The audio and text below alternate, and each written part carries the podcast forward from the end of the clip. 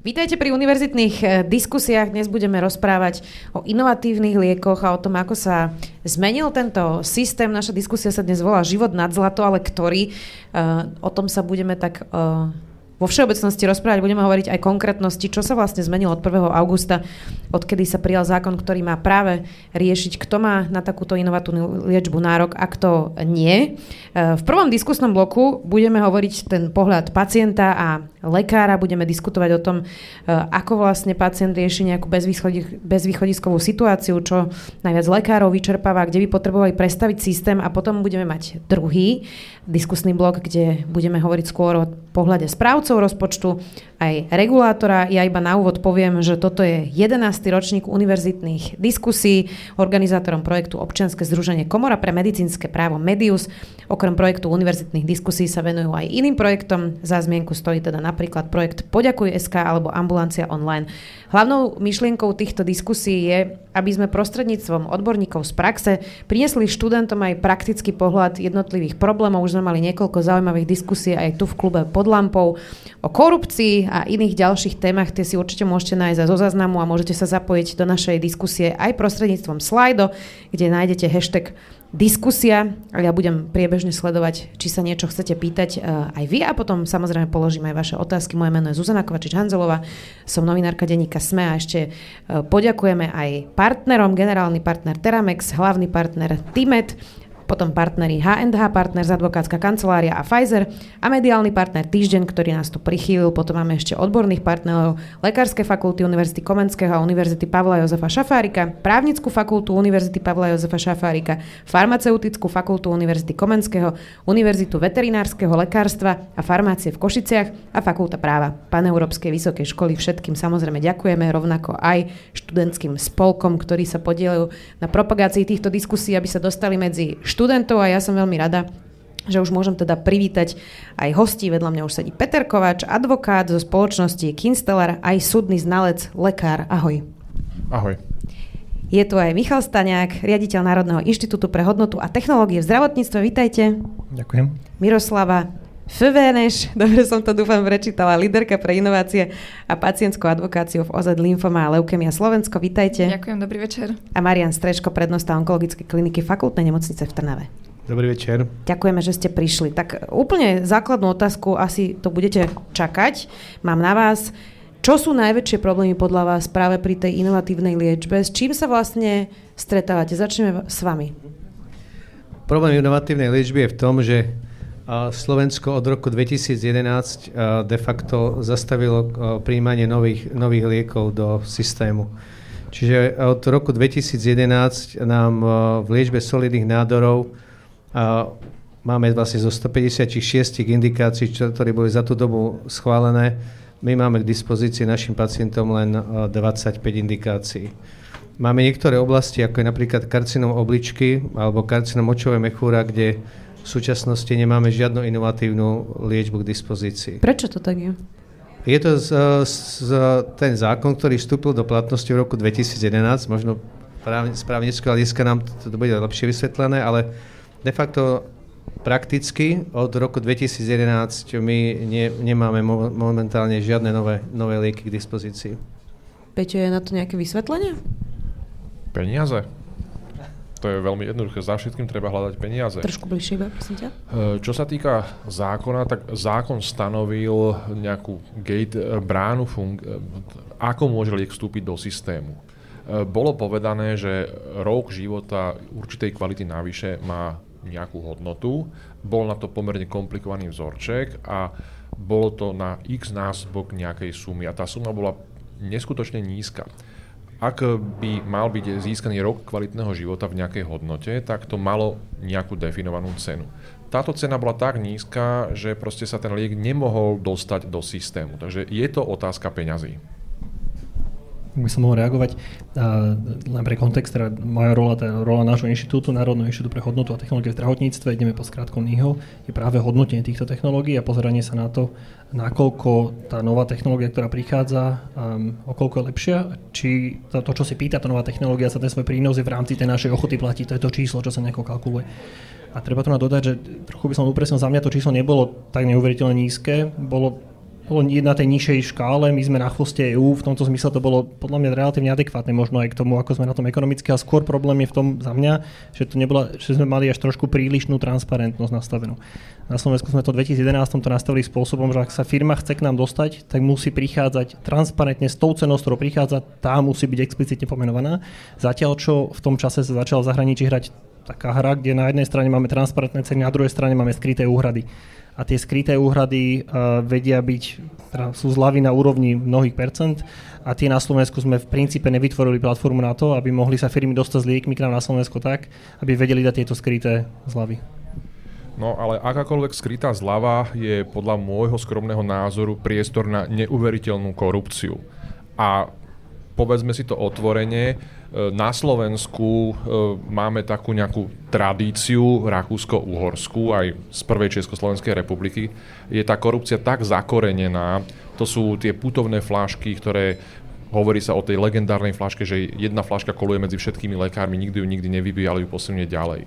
Takže keď to nie je transparentné, tak e, tu vznikajú otázky, za akú sumu to je a kto kontroluje tieto neverejné zmluvy.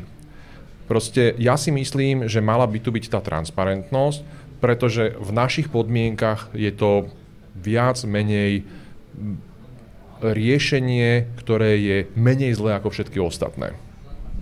Ja ešte by som, tak dovolíte, na to reagoval, lebo problém bol v tom, že tá inovatívna liečba, keď vstupovala na trh, tak bola porovnávaná s cenou liečby, ktorá bola veľmi lacná.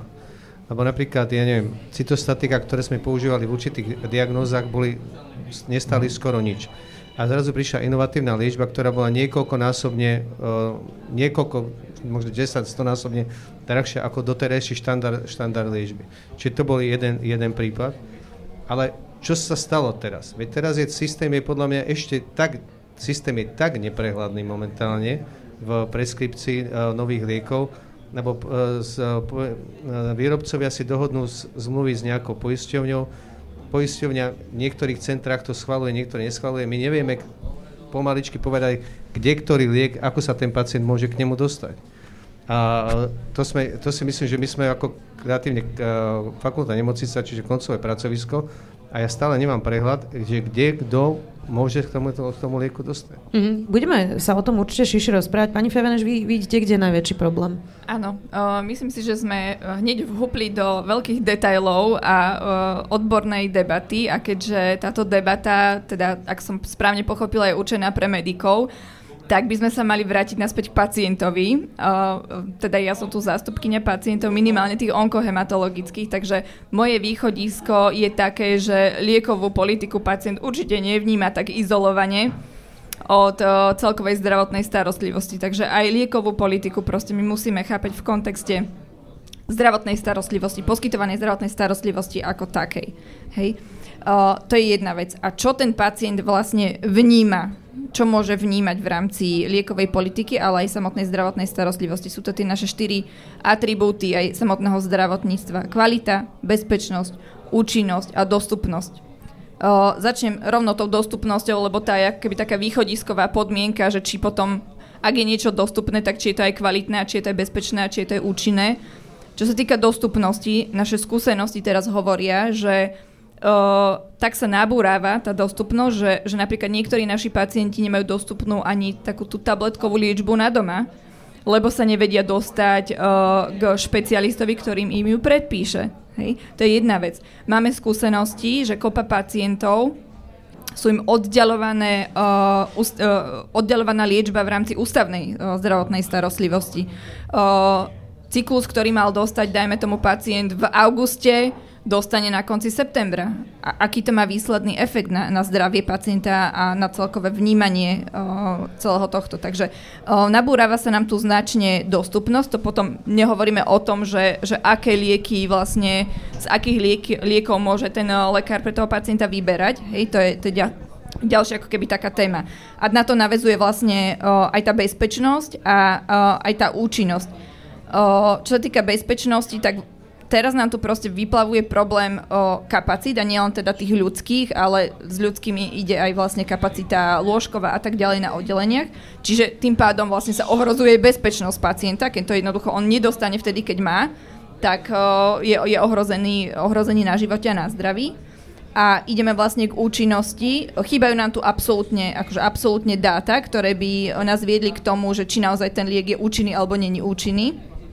Vieme teda všeobecne, že, že dosť veľká väčšina liekov sa v konečnom dôsledku neprejaví v takej účinnosti, ako to bolo deklarované v klinických štúdiách. Takže my ani nevieme vlastne úplne niekedy zhodnotiť, že čo naozaj v, realite bude také účinné, ako, ako to deklarovala klinická štúdia. No a potom poďme ku kvalite. Tam, tam je vlastne to najcitlivejšie vnímanie toho pacienta.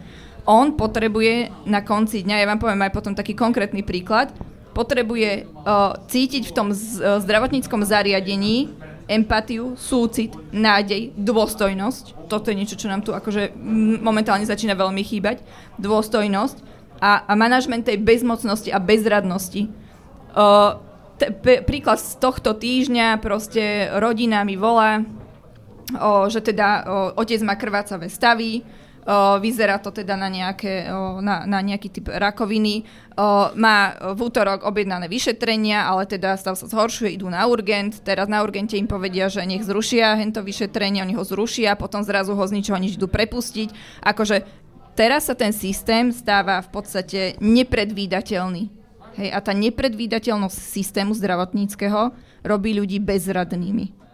A toto je to vnímanie, toto je ten systém zameraný na pacienta. Všetci tu hovoríme, že, že cent, pacient v strede záujmu. No tak tu momentálne není pacient v strede záujmu. Takže to je len také intro uh, k liekovej politike, že sa vrátili naspäť, že o čo tu ide. To bol pohľad pacientov. Pán Straško, aký je pohľad lekárov?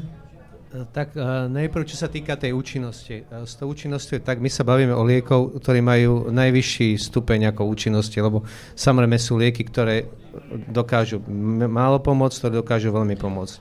My hovoríme o tej dostupnosti týchto liekov, tej inovatívnej liečbe, lieky, ktoré majú vysoký stupeň uh, účinnosti, môžeme hovoriť o niektorých, v niektorých percentách, že môže viesť až, až k vylečeniu pacienta. Čiže o liečbe, o tejto liečbe sa bavíme. To, že ten systém nefunguje a ľudský, tak to je známka toho možno skôr, skôr preťaženia toho celého systému. Ja by som to až tak čierne nevidel, ale ako ja som možno, že na tej druhej strane, teda áno, tak ale, uh, um, ale verím to. Áno, tá empatia, tá chýba a, a pacienti, ktorí prídu ku nám aj na kliniku, aj ku nám na ambulancii, nevnímajú ani možno to, že aký liek dostanú, ale v akom prostredí dostanú. A to je možno vec, prečo je to zdravotníctvo slovenské tak zle vnímané, lebo keď si zoberieme ten hardware, v ktorom my pracujeme, v nemocniciach, ktoré sú 30-40 rokov staré, ten pacient nevie, čo dostane, ale vie, čo zje, v akom prostredí je, ako sa, na neho, tí, ako, sa na neho, ako sa k nemu tí ľudia chovajú. Jasné. Teda Poď, poďme ale k, teda k tým inovatívnym liekom, lebo to je vlastne naša ako keby podstata dnešnej, dnešnej debaty. Čiže ja, keď uh, by som mala, Boh ochraňoval, mala uh, rakovinu prsníka a existoval by takýto liek, ktorý má vysokú účinnosť, tak ho nedostanem na Slovensku, pán Straško? Bohužiaľ nie. Bohužiaľ, bohužiaľ nie. Veď konkrétne u karcinom prsníka z tých inovatívnych liekov myslím, že k dispozícii za tých posledných 10 rokov bolo kategorizovaných len asi 11% liekov alebo 11% indikácií, tak nie. Ak sa takáto situácia stane, máte možnosť žiadať samozrejme o výnimku, a, a to závisí potom o rozhodnutí poistenia, či áno, nie, ale väčšinou ten systém je nastavený tak, že keď liek nie je kategorizovaný a nie je nejaká zmluva s, poj- s výrobcom a poisťovňa, tak vám ho tá poisťovňa nepreplatí. Hm. Peťo, ty máš pred sebou ten zákon, ktorý prešiel teraz v auguste, tak e, preletelo aj médiami, že teda toto sa malo zmeniť tým zákonom. Čiže nezmenilo sa to? Ja by som najprv povedal, ako to fungovalo predtým. E, samozrejme, keď e, bol liek hradený z verejného zdravotného poistenia, ešte to neznamená, aj keď mal úradne určenú cenu, že bol dostupný. Za predpokladu, že liek bol hradený poisťovňou, že bol dostupný, tak v zásade nie je problém, aby ho pacient dostal. Ale e, boli pacienti, ktorí proste mali vyčerpané možnosti liečby tým, čo bolo hradené, čo bolo dostupné ale mm, bola tu možnosť, že áno, bolo tu niečo, čo bolo povolené, čo sa mohlo použiť, ale akurát to nebolo hradené z verejného zdravotného poistenia. Zákon pripúšťal, že bolo možné požiadať o tzv. výnimočnú úhradu alebo výnimku a to si už vyžiadalo trošku papierovania. Musel o tom lekár vedieť, čo v zásade nie je problém. E, musel to povedať pacientovi, musela sa napísať žiadosť, muselo to dôjsť na zdravotnú poisťovňu. Tam to bol black box, nikto nevedel ako, prečo, na čo, za čo, na základe akých kritérií sa niektorým pacientom tá liečba povolila, niektorým pacientom sa nepovolila. A e, spravidla to bolo tak, že keď bol nejaký pacient, ktorý dostatočne nazvem to, bol asertívny a išiel napríklad do médií, tak spravidla výsledkom bolo, že poisťovňa mu tú liečbu zaplatila. Čiže z právneho hľadiska ten starý stav bol freestyle. Nikto nevedel na základe čoho sa rozhoduje. Teraz e, neboli tam napríklad ani žiadne lehoty. To znamená, že te, terajší stav, ktorý je po poslednej novele, je taký, že sú tam časové rámce. Je povedané, máme lehotu 15 dní od doručenia, v rámci ktorej treba rozhodnúť. E, rozhodnutie môže byť buď to áno alebo nie. Ak je rozhodnutie áno, tak sú všetci spokojní. Ak je rozhodnutie nie, tak je tu možnosť odvolať sa. Rozhoduje o tom tá istá zdravotná poisťovňa, ale nadriadený toho človeka, ktorý rozhodol v prvom stupni. Je tam aj povedané, v akej lehote je možné rozhodnúť. To znamená, že ten proces má výsledok, ktorý sa dostane relatívne v krátkom čase plus minus 45 dní od podania tej prvej žiadosti je game over. A e, naraz do predchádzajúceho stavu sú stanovené aj nejaké kritérie, že aký je rozsah tejto úhrady a je povedané, že áno, môže to byť aj vo vyššom rozsahu. Čiže toto je ten základný rámec, čo sa zmenilo. Je tam aj trochu transparentnosti, tie zdravotné poisťovne musia zverejňovať kritéria, na základe ktorých rozhodujú, čo je v porovnaní s minulosťou úplne že super. A zverejňujú sa aj že počty schválených, neschválených a ďalšie podrobnosti. Hm. Tak vyvstáva mi z toho taká logická otázka, že prečo to musíme robiť na výnimky? Práve ja by som to možno povedal také dve základné veci, lebo na Slovensku máme dve skupiny liekov. Máme lieky kategorizované a lieky registrované. Registrované lieky sú tie lieky, ktoré schválila Európska lieková uh, komisia.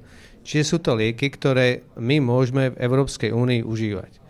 A keď si teda práve zoberieme, že u nás tieto obrovské množstvo tých indikácií je u solidných nádorov k dispozícii len tých povedzme 20%, hej, a, tak všetko vlastne ostatné ide na výnimku. Lebo v podstate my máme kategorizované, to znamená lieky, ktoré sú kategorizované, sú viac menej nárokovateľné pacientom. A z týchto obrovského množstva my ich máme len 20% Čiže všetko ostatné už ide nad rámec tých, to, toho preplác, preplácania a tam vlastne my musíme žiadať poisťovne o úhradu, výnimočnú úhradu.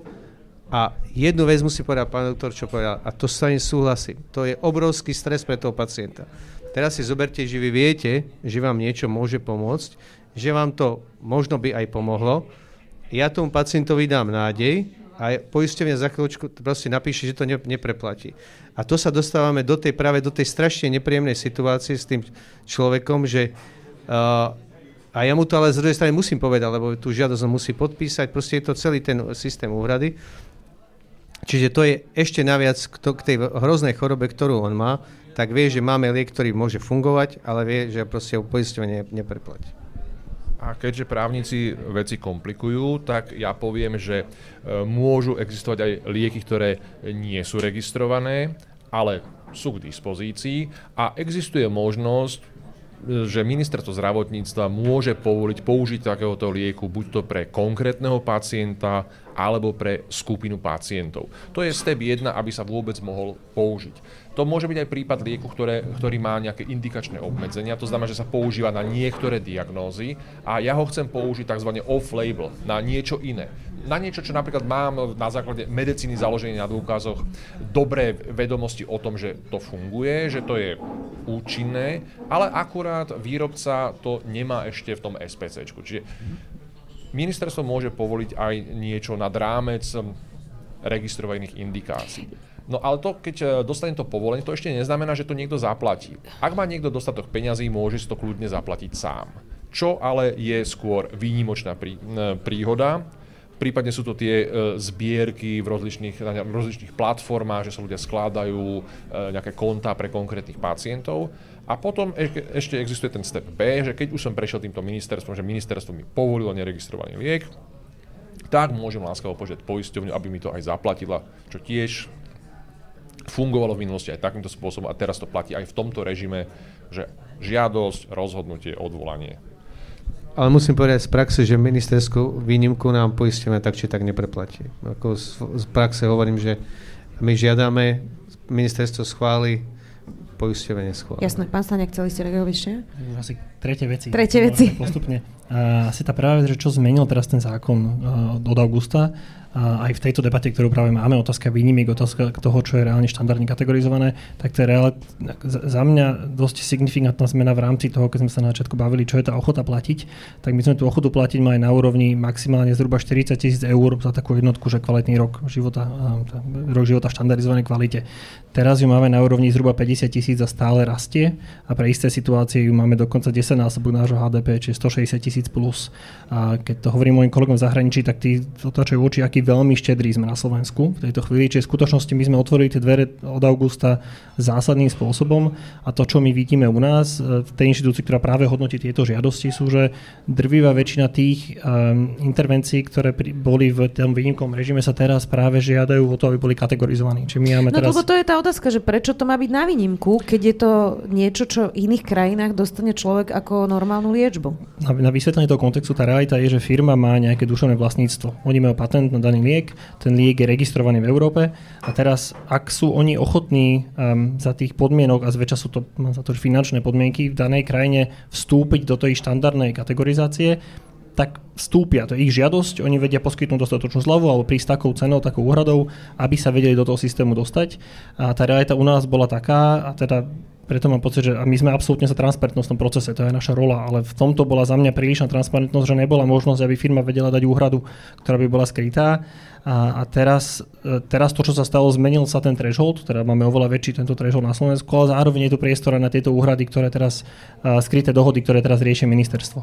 Ak môžem dodať ešte jednu informáciu za mňa, čo chýba v tejto debate, je to, čo je v nadpise tej debaty a to je to, že život na zlato, ale ktorý. Že, že my sa to nebavíme o tom, že v skutočnosti na pozadí je to aj dôležité baviť sa o potrebe prioritizácie. Že my tu... K tomu sa ešte dostaneme. To ale asi neskôr. Dobre. K tomu sa ešte dostaneme. Nech sa páči. Ja by som možno chcela dodať, neviem, či ma počuť, uh, ešte jednu vec, že vlastne aj zo strany ministerstva Uh, sú mnohé prísľuby, že vlastne v najbližších dvoch, troch rokoch, ako keby sa budeme snažiť dobehnúť tú veľkú medzeru, ktorú máme uh, medzi západnou Európou a našou krajinou. Len za onkohematologické malignity poviem, že sme mali dostupných plus minus 29% z liekov, ktoré boli registrované v Európskej liekovej agentúre, zvyšok vlastne potom boli výnimky. A chcel som len povedať, že teda ten prísľub je, že sa, že sa tie lieky dostanú cez normálny štandardný systém úhrad. Otázka je kedy. Hej, a, otázka, o tom a otázka je, a ďalšia otázka je, že čo teda s prechodným obdobím, keď ešte teda tie lieky nebudú v štandardnej kategorizácii, ale už výnimkový režim podľa novely zákona vlastne má aj nejaké limity, čo sa týka zo strany poisťovní, že teda ročne môžu na výnimky minúť len určité percento z, z financií, s ktorými operujú. Takže čo potom vlastne sa udeje s pacientami, dajme tomu, ak poisťovňa v strede roka alebo v septembri, v oktobri tento limit minie, tak čo s tými rozliečenými pacientami? Hm. Čo s tým? A to je, to je keby jedna otázka. Mm-hmm. Druhá otázka je, že stále uh, akoby otázka financovania všetkých týchto liekov, ktoré pôjdu vlastne do úhrady, uh, že či naozaj my máme na to zdroje, Uh, lebo, lebo stále ako tú nejakú úplne jasnú dohodu medzi ministerstvom financí a zdravotníctva nevidíme. Uh-huh.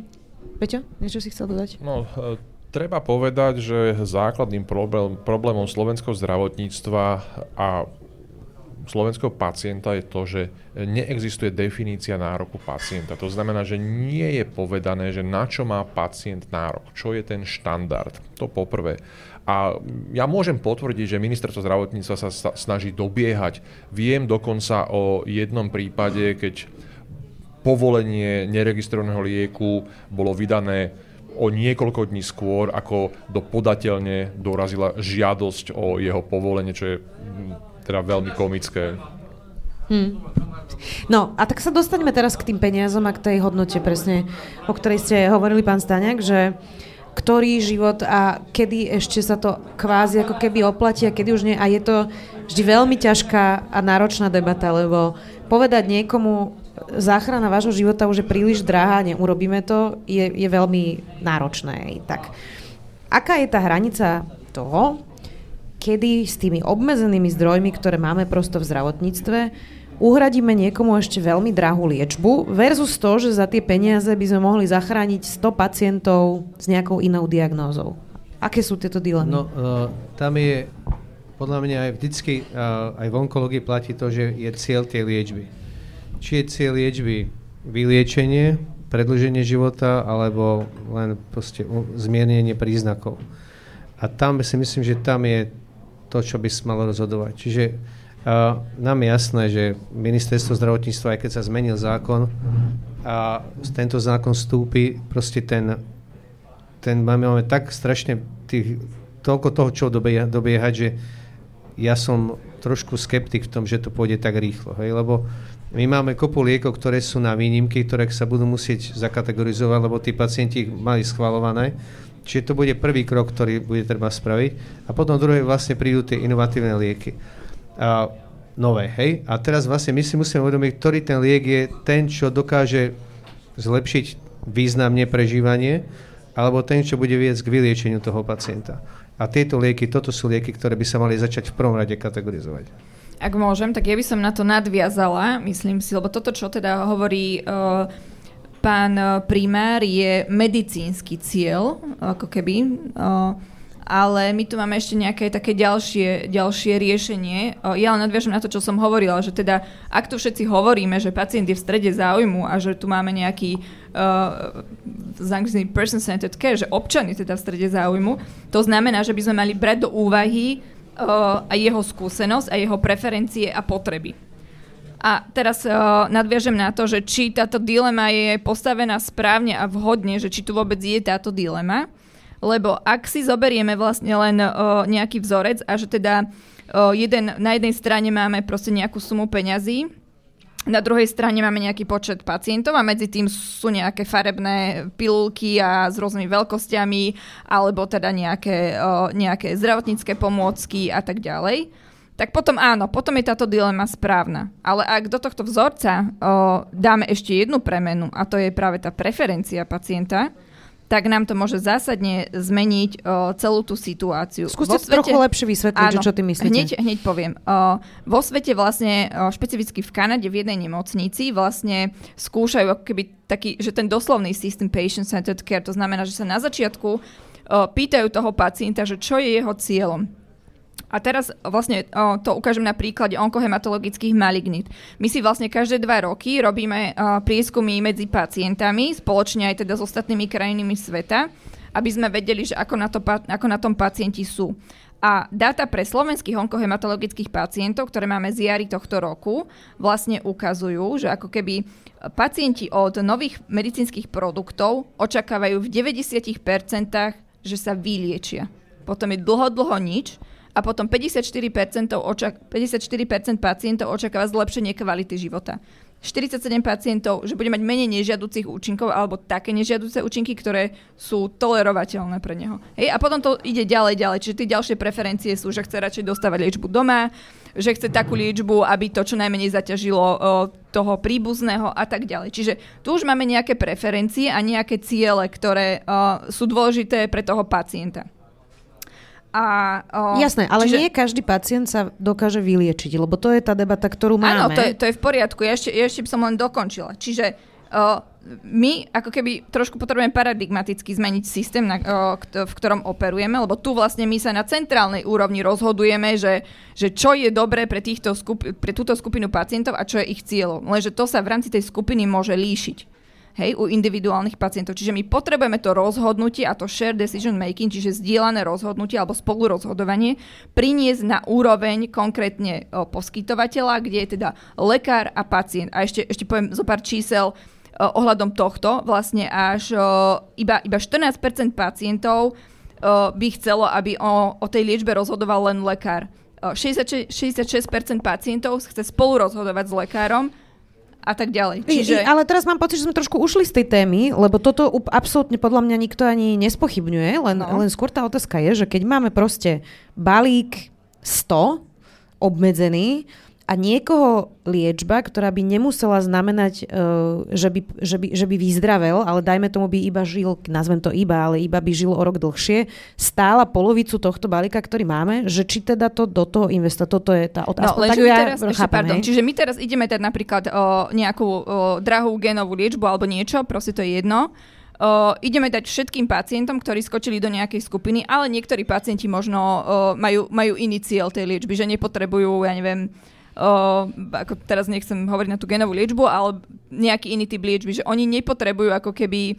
uh, uh, ten výsledok, ktorý, ktorý, ktorý môže dosiahnuť ten daný typ liečby, že on, im stačí možno, že niečo iné, lebo potrebujú, chcú mať liečbu doma a táto liečba môže byť len v nemocnici, takže oni by si možno vybrali nejakú, nejakú lacnejšiu, hej, čiže tam sa to vie ako keby vyrovnať. Ja si, ja si myslím, že toto v súčasnosti sa už e, celkom dobre dá realizovať aj v rámci existujúcej legislatívy. Totižto náš právny poriadok a poskytovanie zdravotnej starostlivosti je založený na informovanom súhlase. To znamená, že pacient e, by teoreticky mal dostať poučenie spôsobom, ktorý je jemu primeraný, spôsobom, ktorý pochopí, e, spôsobom, ktorý mu umožní aspoň teoreticky sa spolu rozhodovať o tom, akým spôsobom chce byť liečný. Keď to zoberiem v tej najextrémnejšej pol- polohe, tak ak je pre nejaký typ choroby alebo nejaké štádium choroby e, tá správna liečba, liečba chirurgická, pacient má právo povedať, že ja nechcem ísť na operáciu, ale liečte ma konzervatívne a bude to správna liečba vzhľadom na tohto pacienta. To znamená, že pacient v rámci informovaného súhlasu už má akú takú možnosť a zákon samozrejme nie je manuál. Jasné, ale... len ja mám pocit, že sme odišli od tej témy, ktorú som sa ja, ja teraz pýtal, že teraz úplne o inej téme hovoríme, že, že ja teraz sa pýtam ako keby hodnota za peniaze. Hej. A hoci je to strašne ťažká téma pri ľudskom živote, tak si musíme zodpovedať presne ten nárok pacienta, ako si ty Peťa hovoril, a to, že či zaplatíme niekomu liečbu za 2 milióny eur, alebo tie 2 milióny eur použijeme na nejaké iné liečby ďalších 300 ľudí. Toto je tá dilema, ktorú ja riešim. Tak, tak najprv pán e, Streško, potom pán Stáňak. Ja by som na to reagoval, uh, lebo EMEA schvaluje lieky, ktoré nejakým štatisticky signifikantne zlepšuje nejaký ukazovateľ. A tá štatisticky signifikantné zlepšenie môže byť aj niekoľko týždňov. To znamená, máme lieky, ktoré sú drahé, ale ktoré dokážu zlepšiť prežívanie o 2-4 mesiace, proste málo. Hej? Na druhej strane máme lieky, ktoré to dokážu povedzme v, rok, v rokoch zlepšiť to prežívanie. A práve tam je to je ten cieľ, čo sme Tá hovorili. Toto by mala byť priorita. Uh-huh. A priorita, samozrejme, diskusia s pacientom, to je, uh, to je onkológie základ. Ja musím vedieť, že či ten pacient, aké má priority, že či chce postúpiť tú agresívnu liečbu alebo nechce postúpiť. A on musí sám sa rozhodnúť, že či pôjde do agresívnej liečby, ktorá mu v 30-20% zlepší prežívanie, alebo, alebo to proste nechá tak a nechá to na ten osud, lebo na tí pacienti v niektorých prípadoch majú šancu sa vyliečiť aj bez liečby, hej? pretože my len štatisticky zvyšujeme šancu na vyliečenie. Áno, to znamená, že to rozhodnutie je úplne, úplne v poriadku, že to, keď povie, že nie. Ja úplne súhlasím so všetkým, len dodám, že na to áno, informovaný súhlas, na to, aby naozaj ten pacient to spolurozhodnutie m- mohol urobiť, potrebuje porozumieť. A tie naše, tá realita, akože ja sa ospravedlňujem, ale ja tu zastupujem pacientov a tú pacientskú realitu. A tie naše prieskumy ukazujú, že tak 14%, hovorím za onkohematologických pacientov, 14% je úplne uh, spokojných s tým, alebo tvrdí, že úplne porozumeli tomu, čo uh, mu ten lekár hovoril, drvíva väčšina, vždy je to cez polovicu, proste neporozumie dostatočne tomu, aby dokázalo urobiť uh, rozhodnutie, ktoré... Jasne. Čiže to je tá realita, hej, akože ja sa tu nebudem hádať, áno, legislatíva je taká, umožňuje tu, ale tá prax uh, je, je ako posunutá trošku inde. Jasné. Pán Staňák, tak teda tá hodnota za peniaze. z vášho pohľadu? My sme akurát ten inštitút zdravotníctva, čo práve rieši túto otázku. Tie zá, dva základné prístupy na zá, západnej Európe sú maximalizovanie zdravia, respektíve preferencia tých, ktorým to prirodzená lotéria na začiatku rozhodila zle. Čiže to, to je ten štandardný prístup. Že ideme sa pozrieť, ktorá z týchto intervencií vie čo najviac maximalizovať zdravie.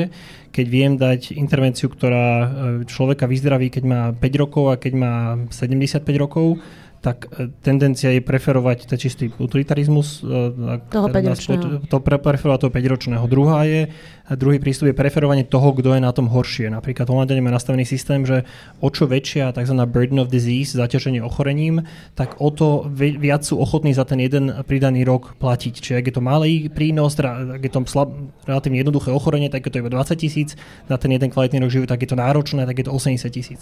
Čiže toto sú také tie základné princípy, lebo v istom zmysle tá snaha je, a to je v kontexte teda filozofie 20. storočia, že poďme preferovať tých, ktorým to bolo rozhodené ťažko, aby nejakým spôsobom sme im posilnili tú pozíciu spoločnosti. A, a teda t- takto štandardne sa k tomu prístupuje. Ešte by som rád dodal, že v skutočnosti my tu máme častokrát ten problém, že um, tie, tie inovácie sú taká mantra, ktorá sa tu stále točí a to nie je úplne znamená, že každá z tých inovácií má naozaj ten prínos, že by naozaj tomu človeku pomohla dostať sa na tú úroveň oveľa vyššie. My to teraz riešime pri mnohých tých liekoch, ktoré tu tú dekádu neboli. Oni prišli do tej registrácie na základe tzv. surogátnych ukazovateľov. To sú také po- pomocné ukazovatele, ktoré nám hovoria, že možno to na konci dňa tomu pacientovi predlží ten život. No a my po tých desiatich rokoch v skutočnosti máme nové dáta a zistili sme, že ten liek na tom prísľube sa dostal do systému všade možne inde k nám nie, lebo sme to mali nastavené, ako sme mali. A teraz zistíme, že on skutočnosti nemá prínos k tomu kľúčovému ukazovateľu. A toto isté potvrdzujú mnohé dáta. Belgičania teraz písali svoje reporty, ktoré hovoria tlačia nájmu, aby tento ukazovateľ nebrali už do úvahy v onkológii prežívanie bez progresie. Čiže ja v niečom, že nebavíme sa úplne o tých inováciách týmto spôsobom, oni sú taká mantra, ale nie úplne vždy prinášajú Jasne. tú kvalitu. E, napadá mi pri tomto, pán Staniak, že či sa stretávate s reakciami lekárov, že čo im vy čo máte, keď sa do toho akú liežbu predpisujú? V tom inštitúte? Naša rola není keď sa do toho, čo predpisujú. My sme tí, ktorí, keď firma požiada, aby bola u nás hradená, Rozumiem, na Slovensku. Ale pochopili ste asi otázku, že, a... že, že na toto by nejaký lekár mohol reagovať, že, že on je presvedčený, že to funguje a že vy mu teraz hovoríte, že, že nie. Hej? Že... A úplne by mohol. No, e, to, že je niekto presvedčený, že to funguje, je veľmi krásna vec. Napríklad v Bratislave máme lekára, ktorý je presvedčený, že Ivermectin bola topka a ukázalo sa na základe medicíny založené na dôkazoch, že to není úplne takto. Hej. Čiže presvedčenie konkrétneho jednotlivca je v rámci medicíny založené na dôkazoch tá najnižšia úroveň. Hej. To je argumentácia autoritou, to nie je dobre, keď rozhodujeme o veľkých sumách. Ja by som do toho vniesol ďalší moment. E, samozrejme, verejné zdravotné poistenie je solidárne. Len otázka je, že do akej miery byť solidárny, lebo musíme si povedať celkom objektívne, že e, či tie peniaze budú vynaložené efektívne. Ak si zoberiem napríklad človeka, ktorý má vysokú pridanú hodnotu pre spoločnosť, napríklad nejakého super geniálneho vedca, a máme tu, e, povedzme, alkoholika... Sa bojím, čo ideš povedať, Peťo, teraz. Akože. Máme tu alkoholika s drogovou hist- históriou, e, asociála, po niekoľkých pobytoch na zariadeniach z väzenskej justičnej stráže a teraz sa mám rozhodnúť, že k tomu, komu z týchto dvoch ľudí, ktorí majú úplne porovnateľnú šancu na vyliečenie, zlepšenie stavu alebo spomalenie progresie ochorenia, alebo zlepšenie kvality života podľa toho, čo je cieľom liečby. Teraz tú liečbu dám a môžem to zaplatiť iba jednému. Ako budem rozhodovať? Na základe akých kritérií? Tak toto bola tá debata aj pri covide, že koho napojiť na ventiláciu vlastne ostatne, keď ich máme obmedzený počet. Ja dúfam, že do takejto dilemy Sofínej sa nedostaneme a že ne, nebudeme ako v elitárskom štáte, kde e, prežije Elon Musk. E, ale pán Streško, vy ste niečo chceli ešte k tomu Chcem sa povedať ešte uh, ohľadne tej inovatívnej liečby, že práve tá onkológia sa podľa mňa posúva teraz úplne fantastickým smerom do tej personalizovanej liečby. Že vlastne uh, veľká časť liekov už je, už je cieľená na, na základe nejakých znakov, nejakých, uh, nejakých mutácií a že vlastne to je možno aj ten, ten odpoveď na to, že ktoré tie lieky budú mať ten najvyšší prínos. Napríklad karcinom plus bol donedávna jedno veľké ochorenie, ktoré sa liečilo nejakými liekmi, prínos e, zlepšenie celkového prežívania až 8 týždňov. Hej, či pacienti mali benefit z tej chemoterapie 8 týždňov. Teraz vlastne na základe tých nových genetických informácií a genových informácií vieme, že 50 až 50, už 50% nádorov vieme, napríklad u tých plus vieme nájsť nejakú mutáciu, ktorá už je vlastne tá uh, cieľaná vlastne na špeciálne na tú chorobu toho pacienta. A to sú práve tie výzvy, ktoré nás čakajú do budúcna. Lebo toto, čo my sa bavíme o kopu liekov, my sme jednu generáciu tie liečby preskočili. A vlastne, ale toto je teraz, čo nás čaká. To čaká nás vlastne tá agnostická liečba, myslím, to je princíp tej agnostickej liečby, že kedy my budeme liečiť už na základe znaku, ktorý ten nádor má, a nie na základe toho, že skadiaľ ten, z ktorého orgánu ten nádor Jasne. vychádza. A tie screeningy ale tiež stojí veľa peňazí, nie? To bude stať veľa peňazí, ale toto je práve to, čo, čo nás čaká teraz. Toto mm-hmm. je to, že čo, kde sú tie výzvy. Úplne súhlasím, ja by som ešte dodal, že zároveň na Slovensku a teda v princípe aj všade inde fungujeme systémom, kto prv príde, ten prv mele. Že je veľmi ťažko nastaviť systém, ktorom by sme vedeli teraz oddeliť toho, kto má väčší nárok a kto má menší nárok. A v skutočnosti aj u nás na Slovensku máme teraz limit na ten dopad na rozpočet, ktorý môže mať lieky v princípe ročne. A teda e, môže sa stať, že na budúci rok, ak prížila terapii príde teraz, tak vyčerpá ten rozpočet a v decembri nebude sa môcť uh, hradiť ďalšie lieky. Dodal by som zároveň, že sú ale aj dosť dobré argumenty, aby to tak bolo, lebo vieme na základe sociálnych determinantov zdravia, e, že napríklad ten e, pán v tomto prípade, ktorý má tú horšiu štartovaciu pozíciu, možno nemá takú zo svojich vlastných rozhodnutí. Dieťa narkomanov sa nerozhodlo, že bude mať v sebe rovno heroína. Je dôvod ho vyriešiť jeho hepatitu rovnakým spôsobom, ako vieme vyriešiť hepatitidu zdravého človeka. Že pozerajúca teraz na tieto detaily, tieto aspekty toho, kto si čo môže nárokovať, je trochu taká komplikovaná, um, taká, taká komplikovaná diera, respektíve taký, taký slippery slope, jak sa hovorí v angličtine. A, ale teda kto príde ten promele, to je ten mód, ktorý máme nastavený u nás. Ja som tu chcela len dodať dva také momenty a stále teda si budem stať za tým, že to rozhodovanie by malo ísť o, o level nižšie, o, lebo tam vieme práve zo, zohľadniť tie konkrétne východzie podmienky, ktoré, ktoré má aj ten pacient. Druhú vec, ktorú som ešte chcela uh, dopovedať k tomu, že koľko vlastne ten štát je ochotný uh, za to platiť, tak uh, myslím si, že Jan Markoš v knihe Medzi dobrom a zlom Uh, má takú veľmi peknú uh, pripomienku, že vlastne existuje taká, že sa to volá, že hodnota štatistického života. A tam vlastne, keď sa spýtajú človeka, že koľko je ochotný zaplatiť za, za to, že si o tisícinu zniží riziko úmrtia, tak to sa tam potom akože násobí, tisí, násobí číslom tisíc a potom sa to vlastne prepočíta na, na priemer rokov a vlastne toľko, ako keby mala by byť aj tá ochota štátu vlastne zaplatiť za tú liečbu. Že napríklad u Američanov to je niekde do 8,9 milióna a u Turkov napríklad len 450 tisíc. Hej. Čiže a sú tu nejaké v, zahraničí modely, o, s ktorými sa k tomuto prístupuje. Čiže, ale si myslím, že stále má uh, zmysel pýtať sa tých ľudí. Proste pýtať sa tých ľudí, čo naozaj chcú Jasne. a čo sú ochotní vlastne platiť. Budem, budeme vás už musieť postupne zastávať, lebo už sme uh, na konci, ešte tu máme dve otázky. Ja by som chcela k tomu dodať len za seba, že ešte by veľmi pomohlo, keby ľudia chodili na preventívky a potom by sme možno riešili menej tých prípadov. Môžeme ešte k tým preventívkam. To, je, uh, to sme práve riešili práve v Asociácii na ochranu práv pacientov. To nie je úplne korektné tvrdiť, že ľudia nechodia na preventívky, lebo je tu kopa zamestnancov, ktoré, ktorí chodia na preventívne prehliadky povinné u zamestnávateľa, kopa ľudí, napríklad moje máme teraz, všeobecná lekárka povedala, že neurobi tú preventívku, lebo má, lebo má výsledky z interných vyšetrení. Sú tu športovci, ako ľudia chodia, len sa to, len sa to ako keby ne, o, nevykazuje v tomto slobci, že preventívne jasné, prehliadky. Jasné. Čiže Myslela som skôr také ako, že hrubé črevo, prsníky a podobne, to by veľmi pomohlo, nie? Áno. No ale screeningové programy sú len 30% tak našťované. Tak, presne to som tým myslela. Dobre, dve krátke otázky, pán Staňak, na vás. Vaša úloha je teda aká, že vy garantujete, že tu budú len účinné lieky? Ďakujem, pýta sa Anonym.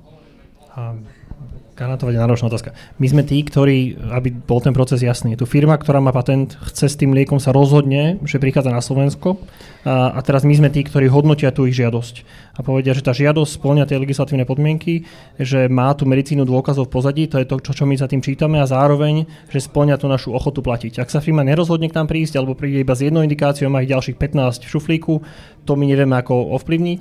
My sme tí, ktorí v tomto zmysle skôr mám použiť slovo garantovať, garantujú to, že ta, ten liek je v rámci tej našej ochoty platiť, čo je ten limit, koľko Slovensko má stanovené v zákone, že chce platiť za ten jeden kvalitný rok života. A ešte jedna otázka, myslím si, že to bude na pána Streška, že pre porovnanie, aké teda percento liekov zregistrovaných je kategorizovaných v ostatných krajinách, ako napríklad Česko, Polsko a Nemecko, keby sme to porovnali, keď ste hovorili tie naše nízke percenta. Mm-hmm. Češi myslím, že majú akých 60-70%. My máme 20%. Mm-hmm. Čiže je to výrazný Áno, rozdiel. aj Rumunsko, Bulharsko majú viacej. Mm-hmm. To si myslím tie onkologické lieky teraz.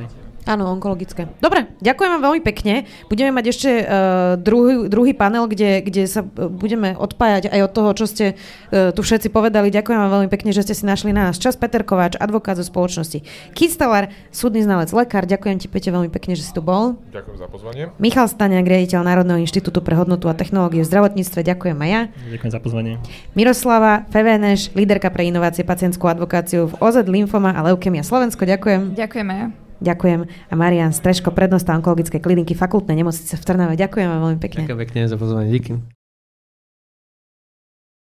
Máme pred sebou druhý diskusný blok, v ktorom budeme sa rozprávať práve z pohľadu správcov rozpočtu, regulátora, budeme diskutovať o zodpovednosti za spravodlivé prerozdeľovanie zdrojov práve v tých životných ťažkých situáciách aj onkologických pacientov, aj iných pacientov. Ja len pripomínam, že sa môžete stále ešte zapojiť aj vy cez slido.com, kde máte hashtag diskusia. A som veľmi rada, že už tu máme druhú sadu hostí.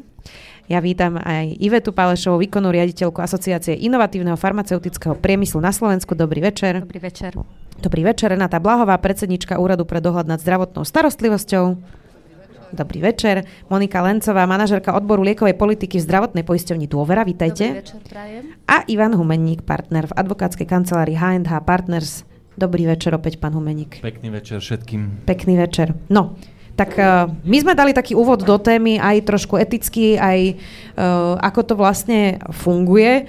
Uh, teraz tu máme ale inú sadu hostí z iného pohľadu, už tu nemáme pacientov, lekárov, ale teda iné pohľady. Čiže čo podľa vás je najväčší problém vlastne práve pri tých schvalovaniach a výnimkách liekov? Pán Humeník, začneme s vami. No, donedávna ja si myslím, že bol veľký problém v tom, že tie pravidlá, eh, na ktoré sa mal pacient pripraviť, aby vedel predvídať, že či v tej ťažkej situácii, kedy liek vlastne nie je hradený z verejného zdravotného poistenia pre neho, lebo pre niekoho môže byť iného, on nemusí splňať všetky kritériá, tak nevedel sa pripraviť na to, že či mu tá, e, či mu tá liečba schválená bude alebo nie. Dnes sa mi zdá, že od 1.8. máme nejaký rámec, ktorý na prvý pohľad nemusí vyzerať, že je významne iný, ale on ja si myslím, že významne iný je, respektíve môže byť a uvidíme, ako sa s týmto popasujú zdravotné poisťovne, pretože uh, im bol uložený ten taký údel, že majú prijať pravidlá, na základe ktorých vlastne budú pacientom uh, odpovedať na ich žiadosti. Takže veľký rozdiel uh, a uvidíme, ako sa to bude realizovať. Pani Lencová, vidíte to už v praxi teda, lebo je to od augusta? E, samozrejme, e, k tomu by som sa rada vyjadrila v tom zmysle, že vlastne my sme takisto participovali na príprave zákona 363 a vedeli sme dopredu, že zhruba aké budú tie kritériá a ako sa budeme musieť postaviť aj k tým lehotám, ktoré nám určuje zákon.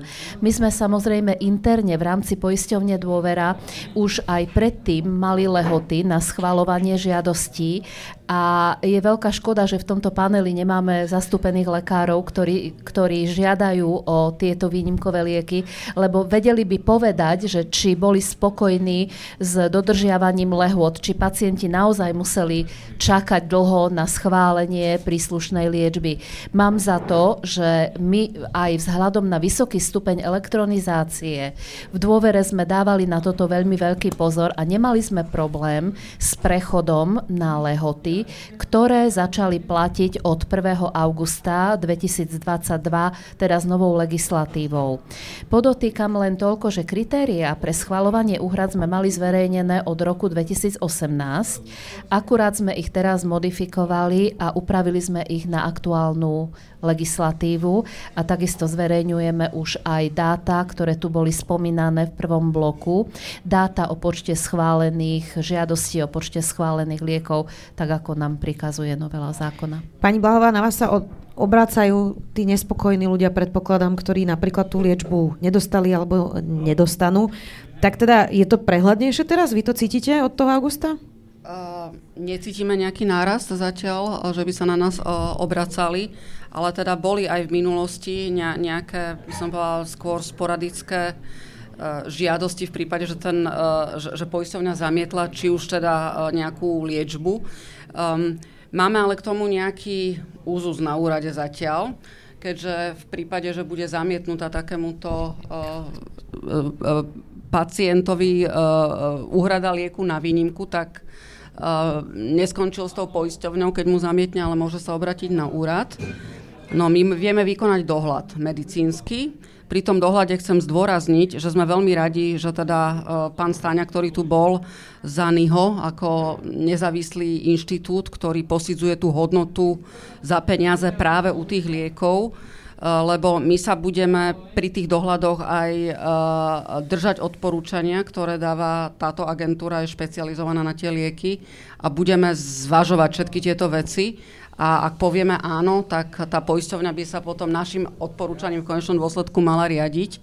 Takže keď ste sa v tom prvom bloku pýtali u vás, že keby teda ako, neviem, rakovina prstníka a liek nie je hradený a výnimku vám eh, poisťovňa zamietne, tak áno, môžete prísť ku nám a v nejakom časovom slede, ktorý teda nebude to nejaké že bleskové, ale povedzme, že spolu za pár mesiacov vie prísť uh, ako keby odporúčania aj z úradu, že napriek tomu, že poisťovňa zamietla, musí uhradiť. Takže ja to beriem ako jednu z najlepších vecí, čo sa stala, dobrých vecí teda v zdravotníctve minulý rok, že po A máme tu akože nejaký európsky štandard uh, už aj legislatívy a po B máme tu nezávislý úrad, ktorý zatiaľ má, teda právnik by asi povedal, že len odporúčací charakter, ale to sa dá do budúcna podľa mňa aj ľahko zmeniť Jasne. na záväzné odporúčanie, lebo to je ten štandard, čo nám tu chýbal 20 rokov a nedá sa na to prejsť z jedného roka na druhý ani z jedného mesiaca na druhý už vôbec nie, ale dôležité, že sa to začalo a myslím si, že sa to nebude dať zastaviť. Že toto je presne ten smer, že by mal mať ten pacient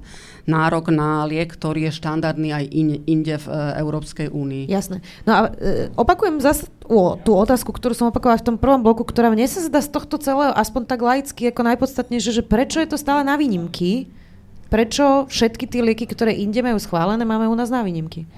No, lebo teraz sa to schválilo a je to nejaký proces. To, to, to sa nedá zo dňa na deň. Čiže aj e, ten úrad, ktorý vznikol, vznikol až 1.1. tohto roka, kým to všetko odporúči, všetky tie, kategó- všetky tie mm. lieky, podľa, ktoré by mali byť podľa toho európskeho štandardu in, inovatívne, tak to bude chvíľu trvať, kým to do, dobehne ako keby do toho, do toho štandardu, ktorý sme tu už dávno mohli mať. Áno. Ja by som povedal, že e, my sa musíme na to pripraviť, že, že situácia kedy pacient nedostane to, čo by chcel, tu vždy bude. Tomu sa nikdy nevyhneme. Akože s týmto táto legislatíva až tak, ona tento problém nevyrieši, pretože jednoducho máme obmedzený budget, možností je stále viacej a jednoducho tie nožnice sa budú vždy nejakým spôsobom otvárať. Ono to je závislé samozrejme od toho, nakoľko ten štát má peňazí. A výnimková liečba je o tom, že, že ideme nad rámec toho, čo štát povedal, že pacient má mať nárok.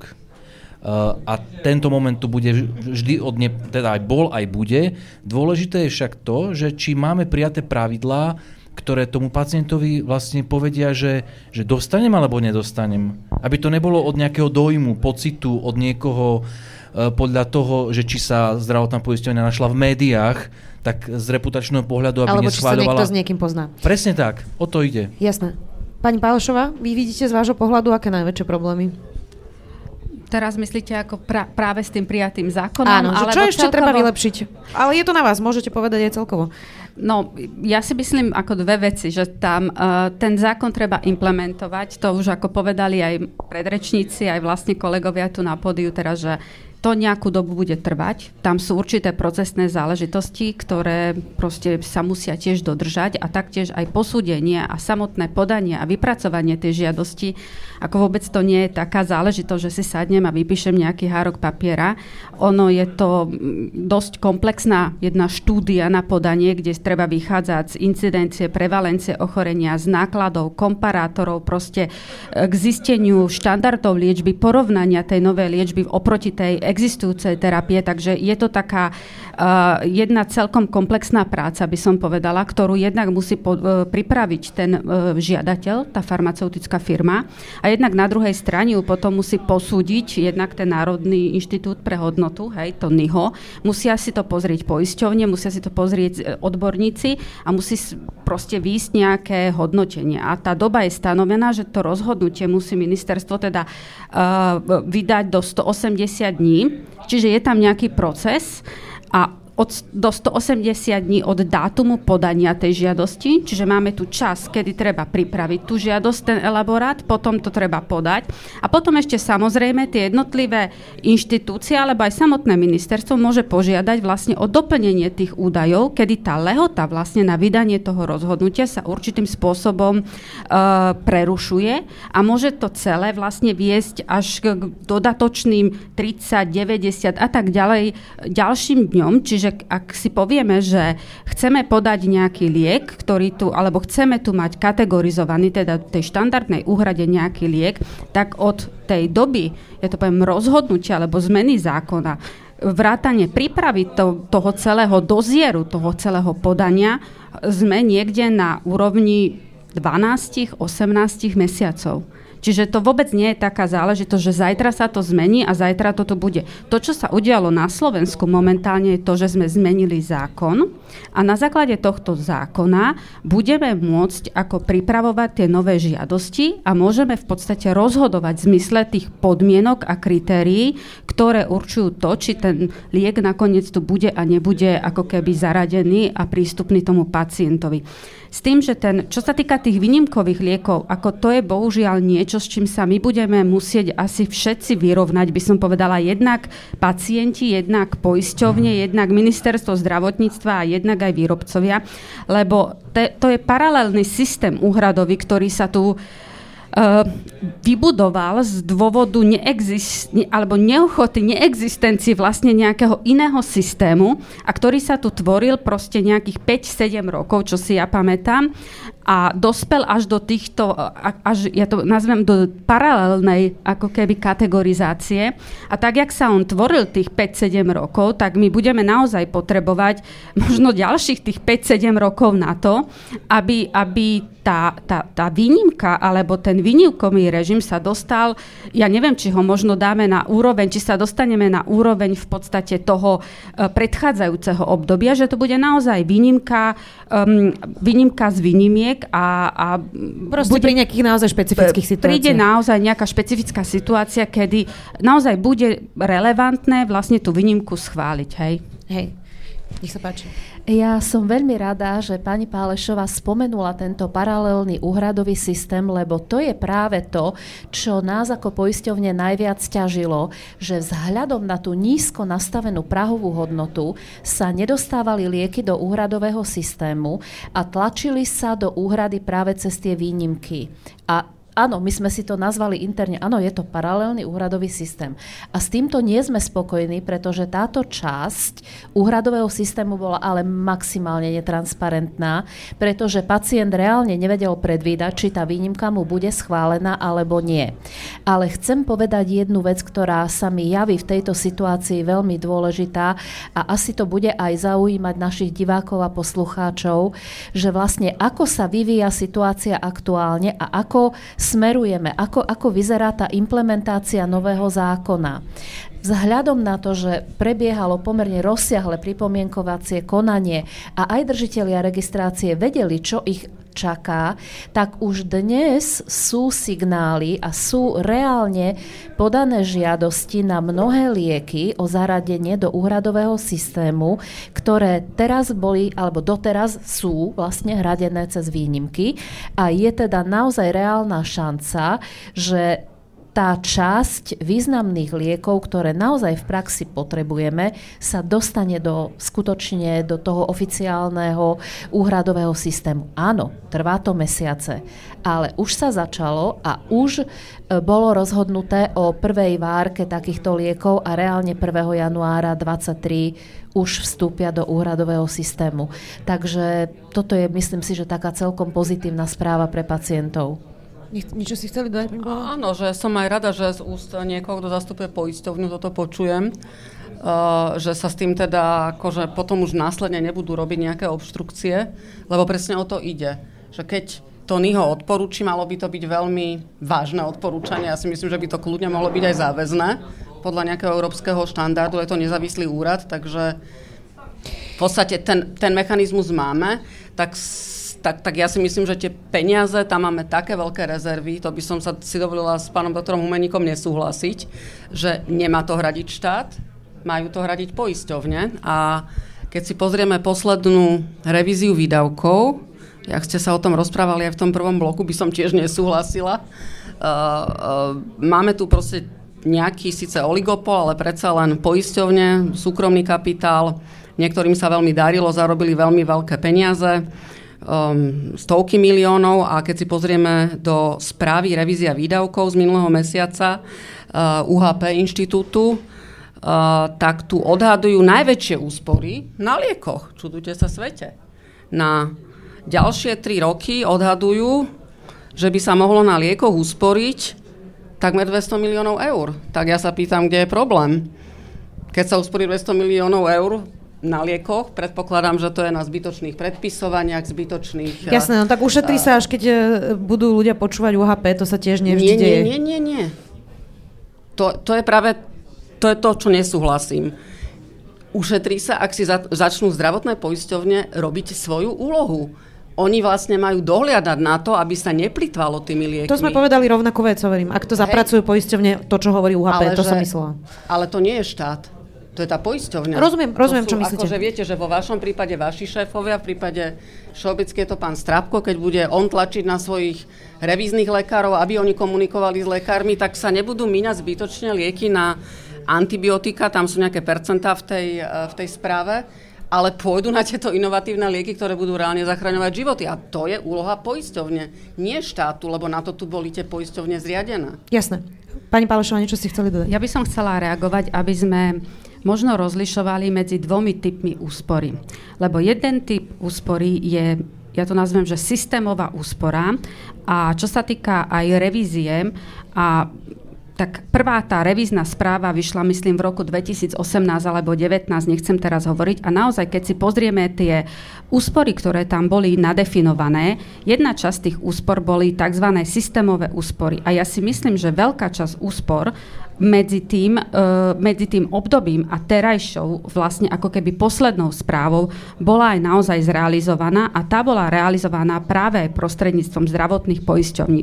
Lebo tam hovoríme naozaj uh, poisťovne v tomto zmysle, musím povedať, že zaviedol sa e-recept, zaviedli sa podstatne prísnejšie kontroly, preskripcie e, liekov a v podstate kontra indikácie a proste nadbytočné preskripcie. Netvrdím, že sa v tom nedá urobiť ešte niečo viac a myslím si, že každá zdravotná poisťovňa e, túto časť tzv. systémových ako keby úspor sa snaží nejakým spôsobom obmedziť a zamedziť. Uh, druhá časť úspor sú úspory potom už také, kedy si musíme povedať, či vlastne budeme mať niektoré lieky dostupné alebo nedostupné. Lebo my tu môžeme nadefinovať nejaké úspory, ktoré budú, ja neviem, z referencovania liekov.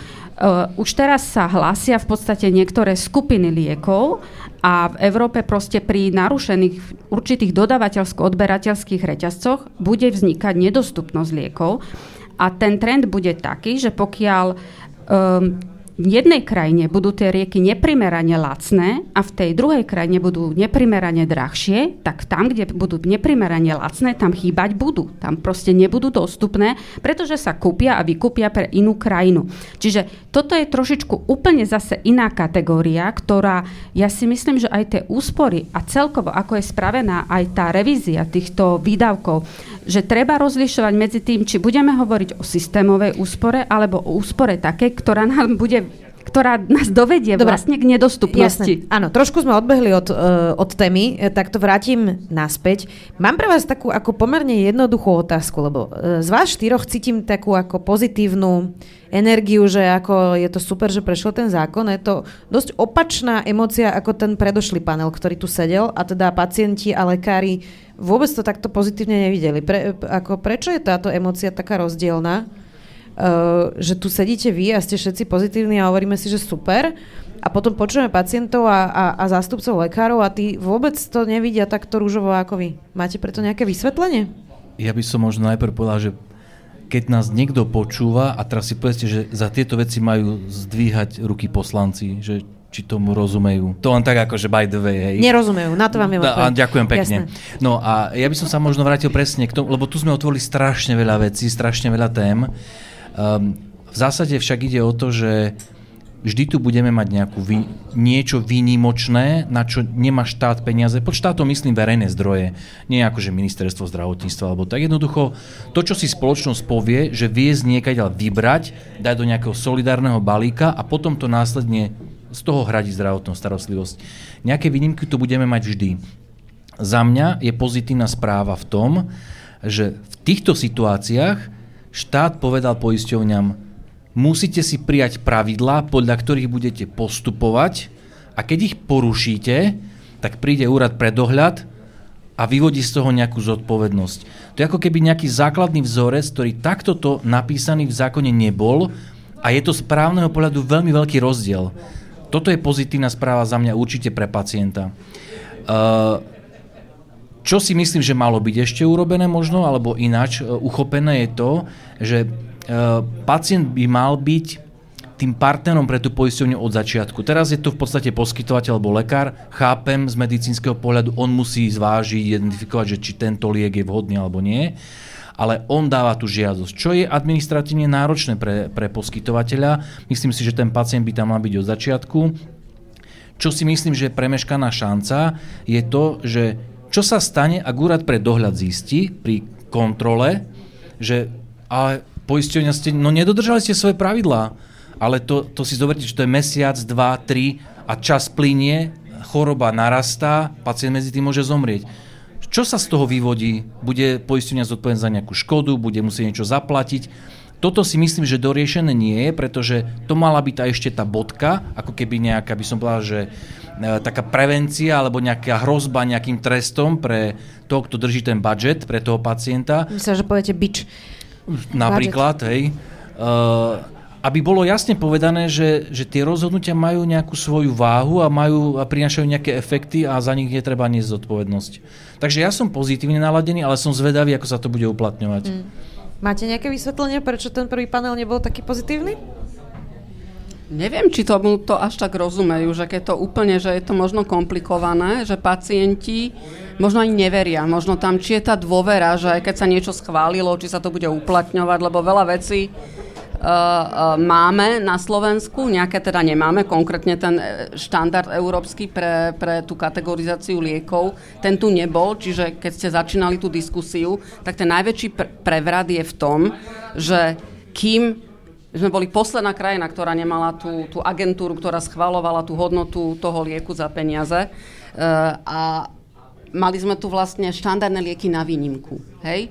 A toto je obrovský prebrat, že sa naštartoval proces, že už majú tí pacienti na konci toho tunela, majú svetlo, aj u nás bude štandard, lebo už tu bola zriadená agentúra, je tu nejaký, nejaký zákon a tak ďalej. Myslím si, že sa to nerozumie, že čo sa naštartovalo a možno tí, čo tomu rozumejú, že neveria. Hej. Mm, tá dôvera, to je asi dosť podstatný a, a faktor. Myslím si, že tá emocia je o tom, že možno príde nová vláda, všetko zruší. Hej, a, neviem, ale predpokladám, že, že takto nejak si to asi niekto môže myslieť. Ja si ale predpokladám, že, že, že nebude tak ľahké takýto proces ako keby že zvrátiť.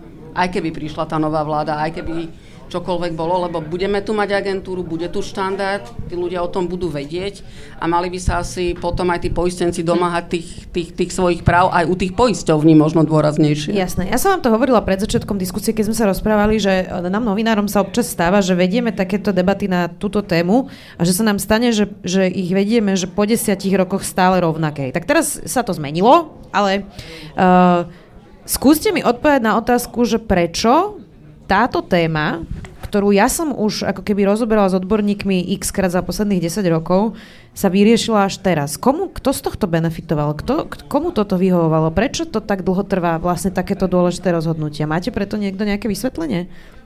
Pani Pálešová? Ja si časte, uh, ja, ja, ako, uh, asi sa všetci takúto otázku pýtame, ale ja si myslím, že v jednom momente došlo k nejakému rozhodnutiu, ako budeme pristupovať a ako, aké dáme kritéria na vstup nových liekov. A chvíľku sa čakalo, aj keď sa dopredu avizovalo, že tieto kritéria budú v nejakom časopriestore nedostatočné, to sa avizovalo v tom roku 2010 aj 2011, a namiesto toho, aby sa to prehodnotilo hneď v roku 2013, 2014 a pristúpilo sa k niektorým systémovým opatreniam, tak sa stále nejakým spôsobom čakalo, že vo svojej podstate, či to je dostatočne vyhodnotené. A ja si myslím, že to, to čo, k čomu by sme asi mali pristúpiť teraz, lebo presne, spravil sa nový zákon. A teraz ja si nemyslím, že máme zase 10 rokov čakať na to, že ako to budeme vyhodnocovať, ale mali by sme dosť intenzívne začať spolupracovať, či už s Ministerstvom zdravotníctva, s Národným centrom zdravotníckých informácií, s poisťovňami o tom, aby sme mali dostatočne k dispozícii dáta, na základe ktorých by sme vedeli potom naozaj vyhodnotiť jednak, čo sa udialo behom roka dvoch, a čo musíme napríklad ešte nejakým spôsobom upraviť alebo zmeniť. A postupovať v podstate tým smerom, že áno, chceme tu e, tomu pacientovi umožniť e, v takom a v takom rozsahu takéto a takéto najúčinnejšie lieky. Mm-hmm. Čiže myslím si, že musíme, asi sme sa dostali do fázy, kedy kedy sme možno pochopili, alebo väčšina pochopila, ktorá sa v tej, tejto celej liekovej alebo zdravotnej politike pohybuje, že tie dáta je nutné vyhodnocovať, ale relevantné dáta o mnoho rýchlejšie a na základe nich robiť nejakým spôsobom rozhodnutia. Ja by som ešte rada pripomenula rok 2018, kedy sme mali takisto nejakú novelu zákona 363, ktorý hovorí o úhradách liekov. Takže snahy tu boli. Nedá sa povedať, že by úplne nebola žiadna snaha. Ona bola. Ale za e, tá novela, ktorá bola prijatá od 1. januára 2018, sa v priebehu času ukázala ako nedostatočná alebo nesprávna, pretože na jednej strane neumožnila vstup liekov, ktoré boli pre systém dôležité, do e, oficiálnej kategorizácie, ale naopak zvýšila náklady z verejného zdravotného poistenia a umožňovala vstup Uh, takých liekov, ktoré boli určené na zriedkavé ochorenia, ale problém bol v tom, že u týchto liekov sa neposudzovala tá nákladová efektivita to, čo teraz robí Inštitút pre hodnotenie zdravotníckých technológií, tak tento proces bol úplne vynechaný. A z pohľadu zdravotných poisťovní je veľmi správne, že súčasná legislatíva prikazuje aj v prípade liekov na zriedkavé ochorenia posudzovať tú hodnotu, ktorú majú.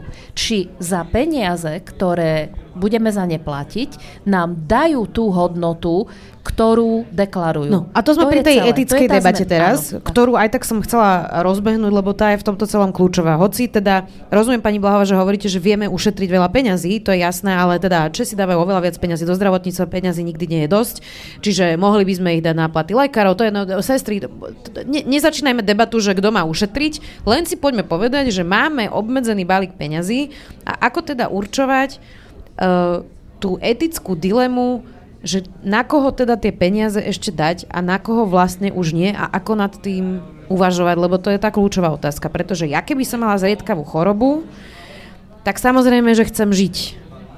Aj keby to stalo 20 miliónov a nezaujíma ma, že to stojí 20, lebo platím si zdravotné poistenie a chcela by som, aby mi to hradil, hradil štát zo zdravotného poistenia. Len bohužiaľ takto úplne ten svet nefunguje. Čiže, pán Umeník, vy ako rozmýšľate nad touto etikou toho, že čo ešte áno, čo už nie, pre koho áno a teda ktorý život, presne to je tá, no ja som ten názov chcel, tej debaty. Ja, ja som sa chcel nechať prekvapiť v prvom paneli, len sme sa k tomu nedostali, takže... Snažili sme sa dostať, ale sa vyhýbali, vyhýbali sa. Za, za etiku, lebo okrem ano. toho, že, že je šéfom um, inštitútu, tak je, má aj vzdelanie v tejto oblasti a ja si myslím, že, um, že táto otázka výnimiek je veľmi silno položená na, na, na to, akú, akú etiku žijeme. A preto si myslím, že toto je veľmi, veľmi ťažká úloha. A preto som zvedavý, a to nie je zlom, akože úprimne som zvedavý, ako sa s tým poisťovne vyrovnajú, lebo to nie je otázka počtov, to nie je plus, minus delené a tak ďalej.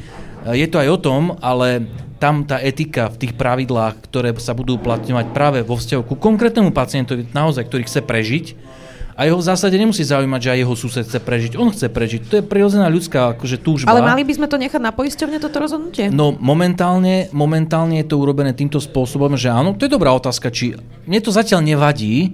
Uh, som zvedavý, ako sa s tým poisťovne vysporiadajú. A, ale potom úrad to bude musieť kontrolovať. Ja, skôr, skôr si my, ja si nemyslím, že úrad by mal kontrolovať, že ako rozhodlo NIHO, on podľa mňa bude kontrolovať to, že či poisťovňa pri posudzovaní žiadosti sa držala svojich pravidiel. Je otázka, kto povie, že či tie pravidlá sú dostatočné. To je druhá vec. Toto ja neviem, že či vôbec úrad bude môcť robiť, ale s týmto sa budeme musieť určite nejakým spôsobom popasovať, lebo to je úplne, že tu je pes zakopaný. Pani Lencová, poďte aj vy na tú etiku no, teda. tak poviem teda, lebo e, v podstate žijeme v systéme, kedy máme solidárny systém verejného zdravotného poistenia. A je úplne logické a legitimné to, čo ste povedali, že vlastne e, pacienti očakávajú, že pokiaľ je tá ich liečba dostupná na ich ochorenie, to je jedno, či to je zriedkavé ochorenie alebo akékoľvek, ale e, majoritne je toto téma práve tých zriedkavých ochorení.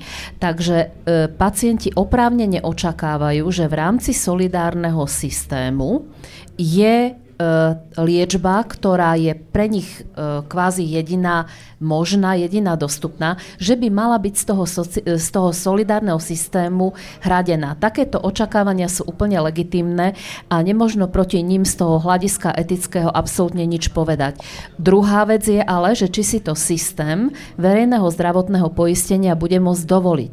Už dnes sme svedkami toho aj v iných krajinách, že sú vybrané aj iné modely E, financovania zdravotníctva z alternatívnych zdrojov, z nadácií, z rôznych fondov, čiže ťažko povedať, či u nás bude možnosť e, či už súkromného pripoistenia alebo e, takéhoto paralelného financovania. Je jasné, že ako náhle sa takýto inovatívny liek, ktorý má potenciál napríklad e, meniť genom pacienta, hej, že zmení vlastne, to je, to, je, to je tá moderná genová terapia, rádovo v miliónoch eur, o ktorej sa bavíme, tak e, je veľmi dôležité, aby e, aj ten inštitút, ktorý tu máme, povedal, že či je správne, či, či je ten prínos očakávaný terapie taký, aby sme ho mohli hradiť z verejného zdravotného poistenia. Čiže to je kľúčové. A potom, keď, keď sa urobí toto rozhodnutie, tak poisťovne nebudú mať na výber, túto liečbu budú hradiť. To je celé. Musíme však na to mať. A preto, sa, preto je potrebné pamätať na tie verejné zdroje, na zdroje, ktoré idú do verejného zdravotného poistenia. Koľko si môžeme dovoliť? Lebo tie čísla ukazujú, že keď budeme musieť platiť všetky inovácie, tak e, návrh rozpočtu na verejné zdravotné poistenie, ktorý sme videli, vôbec štátneho rozpočtu v kapitole zdravotníctvo, konkrétne v tých liekoch asi nebude stačiť. Tam sa uvažuje o 60 miliónoch na inovácie na rok 2023 a mám teda vážnu obavu, že či e, tie úsporné opatrenia, ktoré sú plánované na tej opačnej strane, či teda e, ich efekt bude natoľko dostatočný, aby sme mali priestor na tieto inovácie. Je tu opravnená obava, že, že teda nie. Tak je, je tu aj opravnená obava, že nebudeme mať žiadny rozpočet a bude rozpočtové provizorium, no. čiže to ešte budeme musieť doriešiť na najbližšej schôdzi. Pani Palešová, vy vidíte tú etiku ako? Pretože ono je to hrozne ťažké rozhodnúť, že či dostane génovú terapiu, ktorá je experimentálna, nejaké bábetko, ktoré aj tak má typ choroby, že ho to nezachráni, len by mu to predlžilo život, versus za tie peniaze proste zaplatiť tisíc operácií infarktu. To sú reálne dilemy, ktoré prosto existujú. Určite áno. Ja by som tu chcela povedať jednu vec, že pokiaľ my hovoríme o tejto vysoko špecifickej a personalizovanej liečbe a takto drahej liečbe.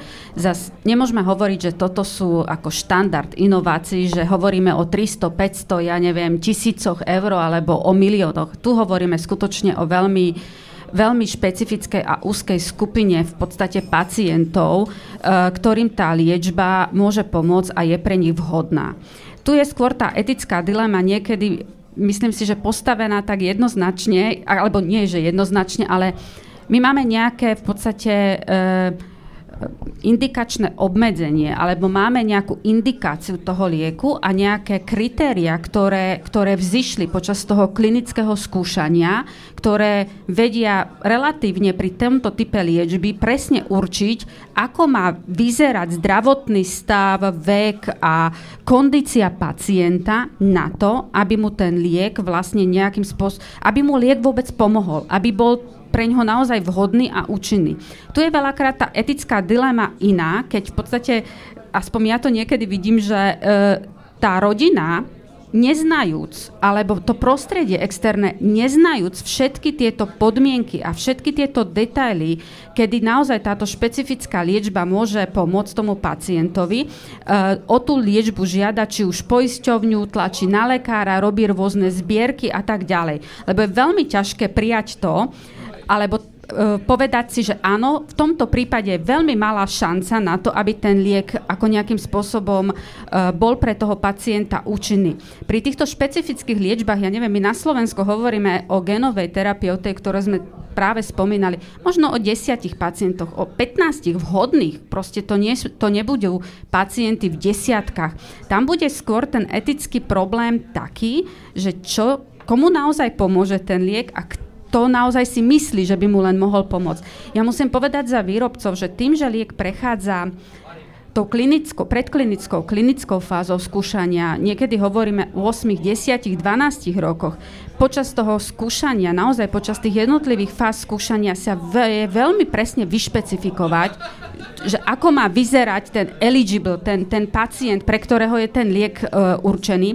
Potom sa robia ďalšie štúdie, ktoré sú vlastne ako postregistračné štúdie, kde sa stále sleduje bezpečnosť a robia sa úpravy a účinnosť sa sleduje a vyhodnocuje sa to. Čiže ten výskum prebieha ďalej a myslím si, že tuto je trošku, ako ke, tu, tuto bude zrejme ako možno také otázne v budúcnosti, ako k tomuto pristupovať. Z môjho pohľadu, ale poviem tie bežnejšie terapie, E, tam si my naozaj musíme povedať, akej, e, ako sme schopní a ochotní rozšíriť ten rozpočet, ale ako sme ochotní a ako máme predispozíciu na to sledovať ten rozpočet. Lebo presne, my máme navrhnutý nejaký rozpočet a ten rozpočet vyzerá, že nedodržíme. Ale ten rozpočet, ktorý je ten balík na tie lieky, ja to poviem tak, sú v tom rozpočtu zohľadnené všetky tie obrovské náklady na tie zmeny, ktoré sa udiali za posledný rok. Ja poviem teraz, a nechcem byť teraz, sa nikoho nechcem dotknúť, ale musíme si povedať, či to sú peniaze, ktoré boli minuté na to, na čo boli pôvodne plánované a určené v dôvodovej správe zákona 363. A poviem to tam, nám tam vznikli obrovské náklady na lieky v súvislosti so zmenou e, e, kompenzácie doplatkov pre určité skupiny vybrané pacientov. Ja som si pozerala z roku 2011, 5. Fe, 2021,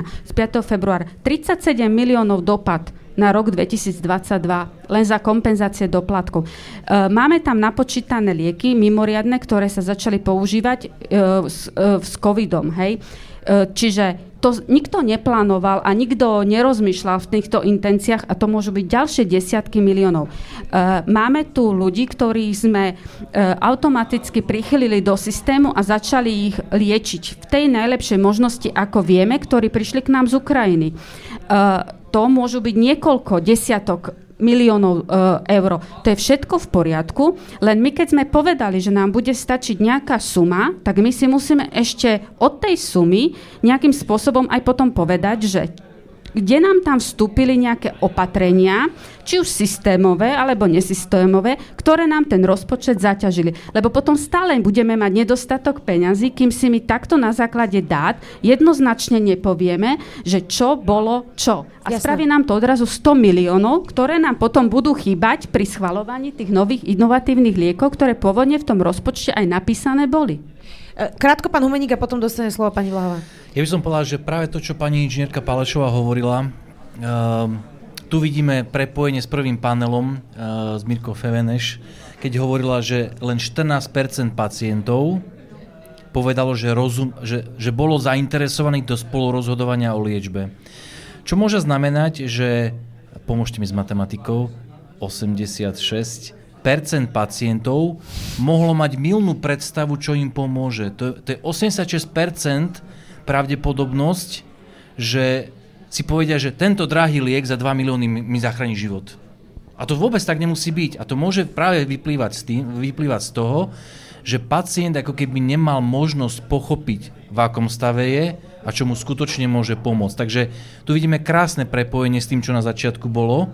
Hej, že a toto je úloha lekára, že toho pacienta vziať do tej komunikácie a vysvetliť mu, že toto ti je, toto dnešná medicína dokáže Jasné. a to, čo čítaš niekde, to jednoducho nefunguje. Áno, áno, ale potom Hej. máme ešte ďalší problém, že lekári venujú v priemere 7% pacientovi a nevysvetľujú a nemajú na to času zaťažení. A, a, to, a to už je zase veci, ďalšia, ktoré tiež ďalšia, treba ako keby ďalšia téma, aj cvičiť ale... s, s tým sektorom, aby na to bol pripravený, že áno je to nevyhnutné, lebo to vlastne šetrí aj peniaze. Áno. Okrem toho ľudského momentu, to vlastne šetrí peniaze. To je ano. veľmi zaujímavý moment. Pani Blahová, vy e, tú etiku práve tejto dilemy peniaze versus to, že koho liečiť, máte ako stanovenú sama pre seba? Ako nad tým premyšľate? Sama pre seba sa snažím tie veci skôr postaviť do takej racionálnej roviny, lebo je to naozaj ťažké, hej, čiže tá, tá medicínska rovina je veľmi akože zložitá. Ale naozaj my sme radi, že tu je Tonyho, lebo to je práve tá racionalita v tom. Oni povedia, ktorý ten liek je a, štandardný a stojí za to a to by malo byť to rozhodujúce. Čiže venujú sa tomu, že či to, okolko to zvýši tú kvalitu života tomu pacientovi, že či mu to predlží život, ak vôbec, a či to stojí za to. Čiže je to európsky štandard, takže tam ja to vidím, ako že to racionálne no, bolo uh, vnesené, pretože nie je iný sektor, s takou neohraničenou, nekonečnou, uh, ako keby uh, nekonečným dopytom, ako vlastne nie je iný sektor. Tam budete mať vždy nekonečný dopyt a, a preto tam treba postaviť nejaké, ako by som povedala, že racionálne hranice a tá etika by skôr v tých výnimkových liekoch mala hrať, akože ozaj výnimkových liekov hrať rolu. To ostatné, na to sa tie peniaze nájsť musia, bodka. A v tých a ostatných akože... výnimkových liekoch to máte ako? Tých ostatných výnimkových mm-hmm. liekoch. Že ako o tom vlastne rozhodovať? No, tak v tom tie poisťovne je dobre, keď majú tie transparentné pravidlá, to je určite akože že veľmi dobrá vec. A áno, mali sme jeden taký prípad, eh, kde aj asociácia pre tie zriedkavé choroby bola s nami v kontakte a naozaj to bolo také pre mňa mm, dobre počuť, že aj takáto asociácia, že nechce medializovať prípad, takže domáhali sa u nejakého konkrétneho pacienta, ale jednalo sa teda o svalovú dystrofiu, kde boli úplne že neracionálne nastavené kritérie. My sme vtedy dosť tlačili na to, aby sa to zmenilo, kde vlastne štát kde vlastne bola hradená, uh, hradený ten inovatívny liek, ale už v nejakom poslednom štádii, kde to vôbec nepomohlo tomu pacientovi kdežto nejaký pacient, e, ktorý bol v štádiu, ja neviem, že tínejdžera, ešte nevedel teda, že, že, že, že, že v podstate čo tak diagnoza znamená, vedeli to rodičia, ale vedelo sa, že ten liek by mu významne zvýšil kvalitu života a nie len to, ak by nebol podaný, tak, tak vedeli tí rodičia, že sa budú musieť vzdať svoje práce, starať o dieťa, ekonomicky neuveriteľne zaťažený štátny rozpočet. No a bolo také šťastie teda, že to zrovna prišlo do toho procesu, kedy, kedy už bolo jasné, že ten liek má byť aj pre túto kategóriu ako keby nižšiu vekovú kategorizovanú a tá, tá, tá poisťovňa to nakoniec akože schválila, ako keby celú tú liečbu, uh, ale uh, do budúcna to už vlastne nebude takto ani treba ako diskutovať, lebo bude NIHO a povie, že áno, aj pre túto kategóriu tejto choroby a pre túto ako rizikovú skupinu je to a možno povie práve, že pre tú, kde to bolo, už to nemá zmysel. Mm. Je tu inak aj otázka v slajde, uh, ktorá sa týka tej nedôvery, o ktorej ste pani Blahová hovorili. Mňa by zaujímal krátky názor každého diskutujúceho, čo je podľa nich dôvodom extrémnej nedôvery zo strany lekárov voči poisťovňam a úradu pre dohľad? Prečo je tu tá nedôvera? No už to je veľmi ťažké na Ďakujeme, to odpovedať. že ste sa ozvali. Že My budeme potom nasledovať. Ale otázka ako... smerovala na poisťovne a na úrad, takže na, na vás nie, pán Humeník. Je na každého diskutujúceho názor. Aha, prečo tá aha, nedôvera názor, existuje? Z čoho názor. to vzniklo? Kde to pramení? Uh, na, uh, nedôvera, pokiaľ sa má, máme to abstrahovať teda na tie výnimky, tak uh, vyplýva pravdepodobne z toho, že systém výnimiek ako taký je netransparentný netransparentný, my ho stále považujeme za netransparentný, aj napriek tomu, že sme mali stále od roku 2018 zverejnené kritériá a aj teraz ich máme zverejnené, už teraz ich máme adaptované na nové, nové e, zákony, tak si myslím, že napriek tomu, že sú na úradnej tabuli, tak ich asi málo kto číta. To je jedna vec. A druhá vec je tá, že vlastne uh, lekár uh, posudzuje iba svojich pacientov, ktorých má u seba v ambulancii a nemá dostatok dát alebo dostatok informácií o pacientoch, ktorí majú iní jeho kolegovia a nevie porovnať relevantne, že ktorá výnimka bola a ktorá nebola schválená.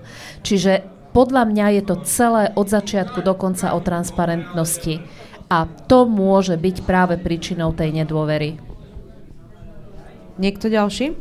Tak mám ja teda odpovedať, keď ako úrad ja teda ukážem toto, čo som, čo, čo som vám ukazovala predtým, že musím povedať, asi objektívne úrad uh, nebol vnímaný úplne pozitívne. My sme v našej správe uh, za rok 2021, teda ja som v podstate len začala druhý rok na úrade a ten úrad uh, rok a pol nemal predsedu, aj keď by mal v podstate strážiť uh, poisťovne a 6 miliard verejnozdravotného poisťovne. A to, to nerobil nikdy, si teda dovolím povedať. Máme to vysvetlené tu. Je tam taká časť, že, že čierna skrinka, lebo to rok a pol nemalo predsedu. Čiže rozumiem tomu, že ten úrad úplne nerobil to, čo mal robiť. Boli na to aj nejaké legislatívne dôvody, ale hlavne nebol až tak uh, ideálne personálne obsadený. No čiže áno, snažíme sa to nejak zvrátiť, ako pacienti sa stiažujú na úrad a 85% stiažností je neopodstatnených. Sťažujú sa aj lekári, že ich zbytočne terorizujeme, dohliadame a tak ďalej. No tak sa snažíme teraz ako v podstate vytvárať nejaké komisie. Aj mali diskusiu zrovna na jednej komisii aj s, s doktorom uh, Humeníkom, že treba chrániť aj lekárov a treba lepšie komunikovať. No tak uh, snažíme sa, vidno to aj na, na našom web, web stránke, nielen na vytlačených strá, uh, správach. 10 rokov ten úrad netlačil ani len správu, tak vám poviem. Čiže, mm-hmm. čiže možno sa ani nevedelo presne, čo robí. Uh, snažíme sa ako keby, že zlepšiť imič ten inštitúcie, preto som sa nehala prehovoriť, aby, aby som tam šla. Uh, neviem, čo sa podarí, hej, tak dúfam, že, že sa podarí. Dúfam, že teda ten arbiter a strážny pes E, čo sme si tak ako zobrali za tú novú misiu toho úradu, že by, že by, že by teda mohol byť vnímaný akože pozitívnejšie do budúcna. Uh, ale áno, 20 rokov nejakej slabšej, slabšieho výkonu neviete zmeniť za jeden hmm. rok. To tu máme asi naprieč celým zdravotníctvom. No, to som práve chcela povedať, že nie zdravotníctvom, ale štátom, že či to nie je proste tá širšia otázka, že ľudia neveria štátu a inštitúciám.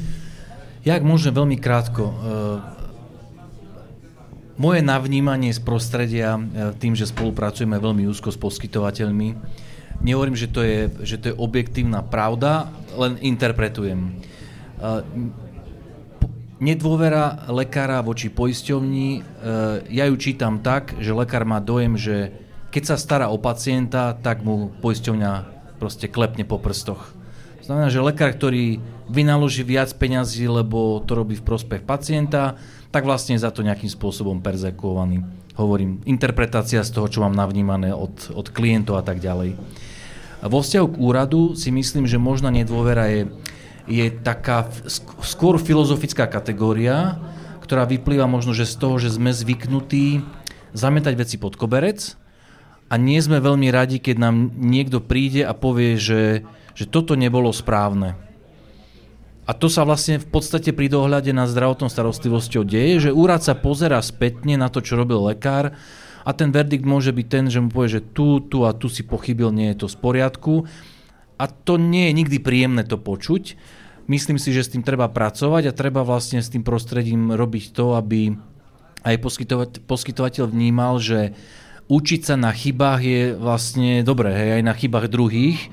A to neznamená to, že ja som zlý človek, ale že tak som pochybil, treba urobiť nejakú nápravu. Takže to je možno aj taká, taká tá kategória um, toho vnímania, toho prostredia, tej kultúry, v ktorej žijeme. Ani Pálešová, máte záverečné slovo. Um, ja ako, poviem to takým spôsobom, že ja si myslím, že je to dosť kultúrna záležitosť. Ako, nechcem teraz konkretizovať, proste, či je to voči tomu alebo tamtomu. Je to niečo kultúrne v tom, že ako náhle má niekto druhý názor alebo nejakým spôsobom u nás sa ako keby nehľada vždy riešenie, ale nejakým spôsobom hľada sa e, nejaký ten, ten vinník, alebo e, nehľadáme to, že vznikol nejaký problém, k tomu problému sa musíme nejak postaviť a nejakým spôsobom ho ísť riešiť, ale my hľadáme tú osobu, toho vyníka.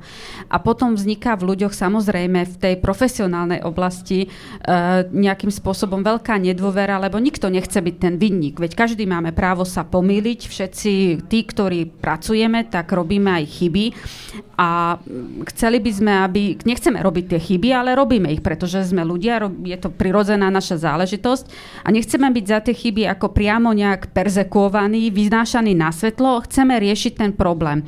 A nedostali sme sa ešte úplne asi kultúrne do tejto fázy, kedy chceme riešiť problém a nie človeka, alebo pocitovo ľudí. Toto si ja myslím ako všeobecne. Iveta Pálešová, výkonná riaditeľka Asociácie inovatívneho farmaceutického priemyslu na Slovensku. Ďakujem vám veľmi pekne. Ďakujem aj Renate Blavovej, predsedničke Úradu pre dohľad nad, zdravou, nad zdravotnou starostlivosťou. Ďakujem, že ste tu boli.